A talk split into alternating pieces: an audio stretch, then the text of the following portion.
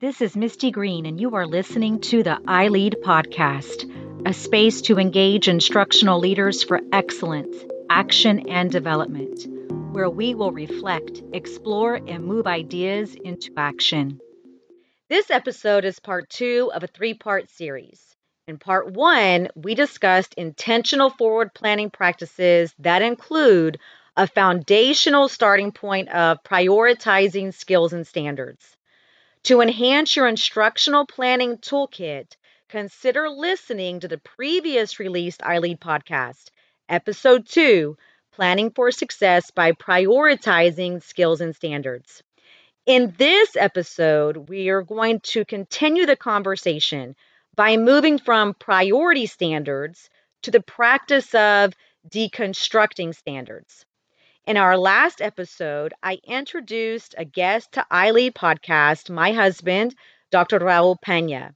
I am excited that this educational all star and leader who I get to learn from daily is joining in the conversation again as we dive into the critical planning practice of deconstructing standards. Raul, welcome to the show. Thank you, love. I'm excited to be here and to be a part of this continuing dialogue and really excited to learn more about deconstructing standards. Really, I don't hear that word a lot, so I'm excited to hear and learn more from you as well. Let's just jump into the conversation. You and I have attended countless PLCs or teacher instructional planning meetings. We've also been exposed to an endless amount of instructional professional development. Let's think in reality. How often would you say that we've actually observed or even been privy to conversations that surround the process or practice of deconstructing standards. Uh, that's really rarely or yeah. not often. Honestly, I, I can't remember one time. And I and I find that fascinating because when we think about the, the deliverables and the protocols that are in place now during the planning practices, we know that there's an element of deconstructing that is essential. Oftentimes, we hear a lot of talk and, and chat about um, unpacking a standard, but rarely the deconstructing component. True. There's so much focus right now on unpacking standards and coming to these PLCs ready to unpack, but really not taking a deep dive once that occurs. You know, I completely agree with you. And and I'm going to kind of lean to the fact that essentially the process of unpacking a standard is anchored to a simple process of identifying nouns and verbs and the big idea or the big concept. And and then once that is completed, we shift into designing aligned learning objectives or learning targets. And we will be discussing learning targets in part three of this series. But you know, the purpose of unpacking a standard is to ensure that we are providing instruction or designing lessons that are aligned to the level of rigor of the standard. So that's the whole purpose of why we unpack. We unpack to really determine the level of rigor that the standard is calling for the verb in the standard is going to truly dictate that level of rigor. For example, we would review a standard and unpack it to determine is the standard directing the students to analyze, apply, explain, justify, classify, identify. That's going to be specifically included and written for you black and white within your standard. And then what you do with that verb. What is the verb connected to? For example, when we think about a sixth grade math standard, students are asked to classify whole numbers, integers, and rational numbers using a visual representation such as a Venn diagram. To do what? The standard states to describe relationships between sets of numbers. By unpacking the standard, the PLC, the teachers, we can easily identify the level of rigor needed to plan. Exactly. The, you know, the standard specifically states what the students should use to represent mastery on that standard. Mastery will be observed through the use of a visual representation, such as a Venn diagram. You know, and and I love that you're specifically emphasizing what that output will look like. The standard is telling us how will the students represent this by the use of potentially a Venn diagram. Do teachers have the autonomy to pull in a different representation model? Sure.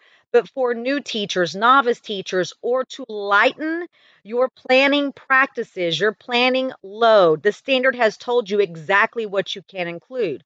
But I want us to stop right here. What we just said, when I think about what I'm currently seeing in PLCs and where some breakdowns in conversation and planning occur, is right here. At times, I've observed the overcomplications of completing what we know as a know show chart. But here it is. I want to highlight we just discussed the purpose of unpacking a standard is to do what? Determine the level of rigor. To determine the level of rigor. By identifying the verbs, we know the level of rigor. By determining the nouns, we know what it's connected to. And when we blend both of those together and we look at the overarching concept, we can quickly identify what mastery should and will look like. And, and there, there, it is. is. Yep, there it is. By identifying the verbs, the level of rigor, and what we should see, then we've actually been able to truly begin the process of completing the show portion of a know show chart. The show portion is anchored to what will or should mastery on this standard look like. Unpacking the standard has scaffolded you or provided you with that first phase of completing your know show chart. The process of unpacking is critical in the planning phase, but and this goes back to what we were mentioning earlier. We often don't see this practice in place. The deconstructing process is equally important. Um, we just mentioned a no show chart. More often than not, I know for me, where I start to really see teachers have difficulty, or even instructional facilitators or those facilitating PLCs have difficulty, they begin to grapple with completing the know show chart, specifically in that know column. Yes, that, uh, exactly. That's where I've seen a struggle, and, and many times they start thinking about where kids are coming in from the prior grade level and they really struggle in just getting started with that know column. You know, I agree with you. And that's what, uh, for me, it's building that capacity in the moment, it's coaching in the moment how to complete the know portion. The show is basically done for you. I mean, of course, we can elevate it after we've unpacked that standard. We know the level of rigor. We know the verbs that are included. We know we have instructional resources to rely on that have higher level verbs to include, but now we're at the knows. This is why deconstruction, deconstructing the standard is critical. When we deconstruct a standard, we literally break it down to its base level. I often say when I'm in a PLC or when I'm presenting, we tear it apart, layer by layer. Think of an onion. You're removing each mm. layer to get down to the core to determine the necessary, necessary prerequisite knowledge and skills. The purpose of this process is to ensure we are mindful of what students need to already know or at least have some solid exposure to prior to being able to do what? To achieve the mm-hmm. mastery on that show side. If, in fact, when we're in our PLC and we're sparring with the knows, those prerequisite skills, don't let your PLC fall apart because you or your partner have a disagreement between what is a prerequisite skill. The reality in classroom A, the prerequisite knowledge may look a little different than what in classroom B, what that teacher would note as being the prerequisite skills and knowledge. But one thing doesn't change the output, what mastery should look like. Meaning, as long as you're cutting it down layer by layer and deconstructing, neither teacher A or teacher B are wrong, as long as every layer scaffolds the student toward mastery on the show side, what it will actually look like. And when done with fidelity, the deconstruction of a standard can assist you in identifying what? Possible student misconceptions. If, if really we were able to identify possible misconceptions in the forward planning phase, we would be better able and prepared to differentiate during tier one instruction or even ensure that we were mindful of tapping or spiraling in the prerequisite skills to those skills that showed up when they were deconstructed. You know, um, I like that you said tapping. You know, a lot of educators come in the field and they're like, what does that mean to tap, to tap that SE? There is no way that you can teach every standard in isolation with the full lesson. So when Raul just said tapping or spiraling, you have your overarching standard, the one that you're building that know show to, the one that you've unpacked, the one that now we're unpacking. So when he said you're tapping and you're spiraling, that means those other skills over there, those prerequisites in the know, you should be tapping them every single time during your tier one through your teacher modeling conversations, your think alouds, and your probing questions. Exactly.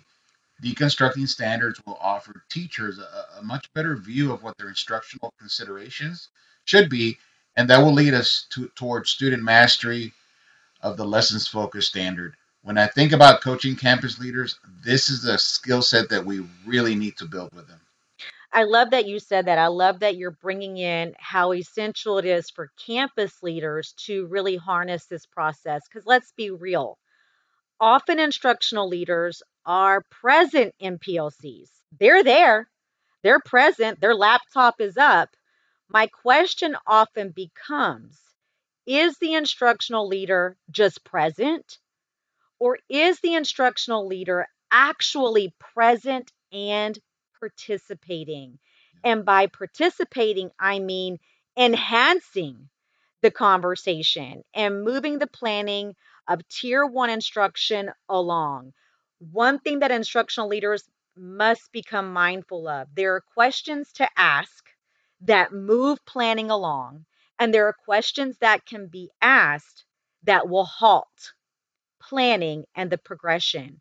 So I want to use this moment when Raul just lifted the part of this is a unique skill set that instructional leaders must become aware of and also harness. That instructional leaders, when you're in that PLC room, just make certain that your intent is to move the process along. Exactly. You can you can very easily tell whether you have that what I call a notebook principal, a compliance driven leader versus an invested leader who sits side by side with teachers to engage in that meaningful instructional dialogue. It, it's such a game changer when both teachers and administrators engage in planning conversations. This is an ever changing profession, and we must all be committed to learning and moving our practice forward. And I like how you just said we must all be committed. You know, I often say when I'm called in to show up at a campus that is in need of improvement or where we really are focusing on creating some sustainable systems, collectively, I thoroughly and wholeheartedly believe every educator shows up every day to give their best. Educators really desire to increase student achievement and move the needle of student success toward excellence. The will is there.